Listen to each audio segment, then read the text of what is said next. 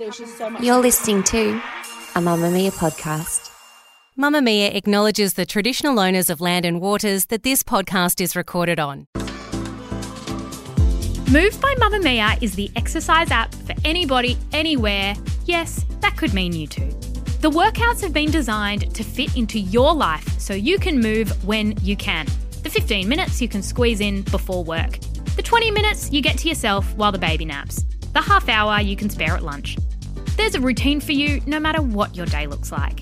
A reminder as well, this is included in your Mamamia subscription. If you are a Mamamia subscriber, you already have access to Move. Download the Move app and log in with your Mamamia login.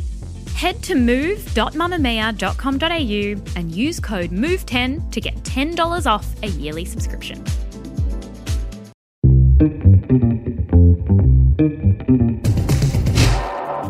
Hi, I'm Isabella Ross from Mamamia's daily news podcast, The Quicky. Here's what's happening in the news today, Tuesday, January 23rd. Former Prime Minister Scott Morrison has announced he will retire from politics at the end of February, ending a 16 year career in federal parliament, including four years served as a Prime Minister. Morrison went on Facebook to formally announce his exit from politics, thanking his local community, family, and friends.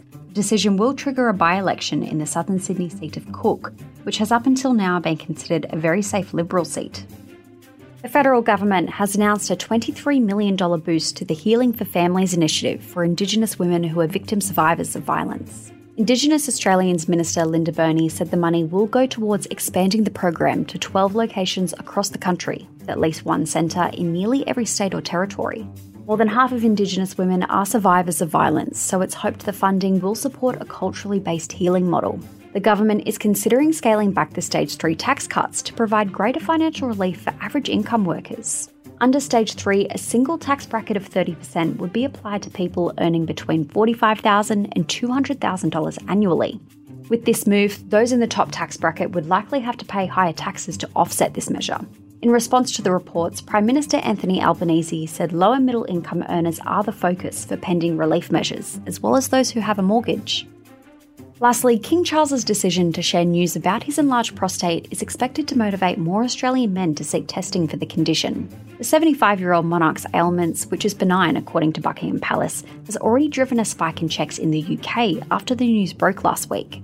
And according to the Urological Society of Australia and New Zealand, we could see the same testing spike and boost in awareness here too. That's your evening news headlines. In tomorrow's ep, we look at how women in the US are coping a year and a half on following the landmark decision to scrap Roe v. Wade. Back in June 2022, America's Supreme Court overturned its original ruling, and just like that, abortion rights across the country were extremely prohibited, if not gone altogether. With reproductive rights now decades behind the times, women in the US are not only facing health emergencies, but possible jail time too relating to abortions. Check out The Quicky wherever you get your podcasts.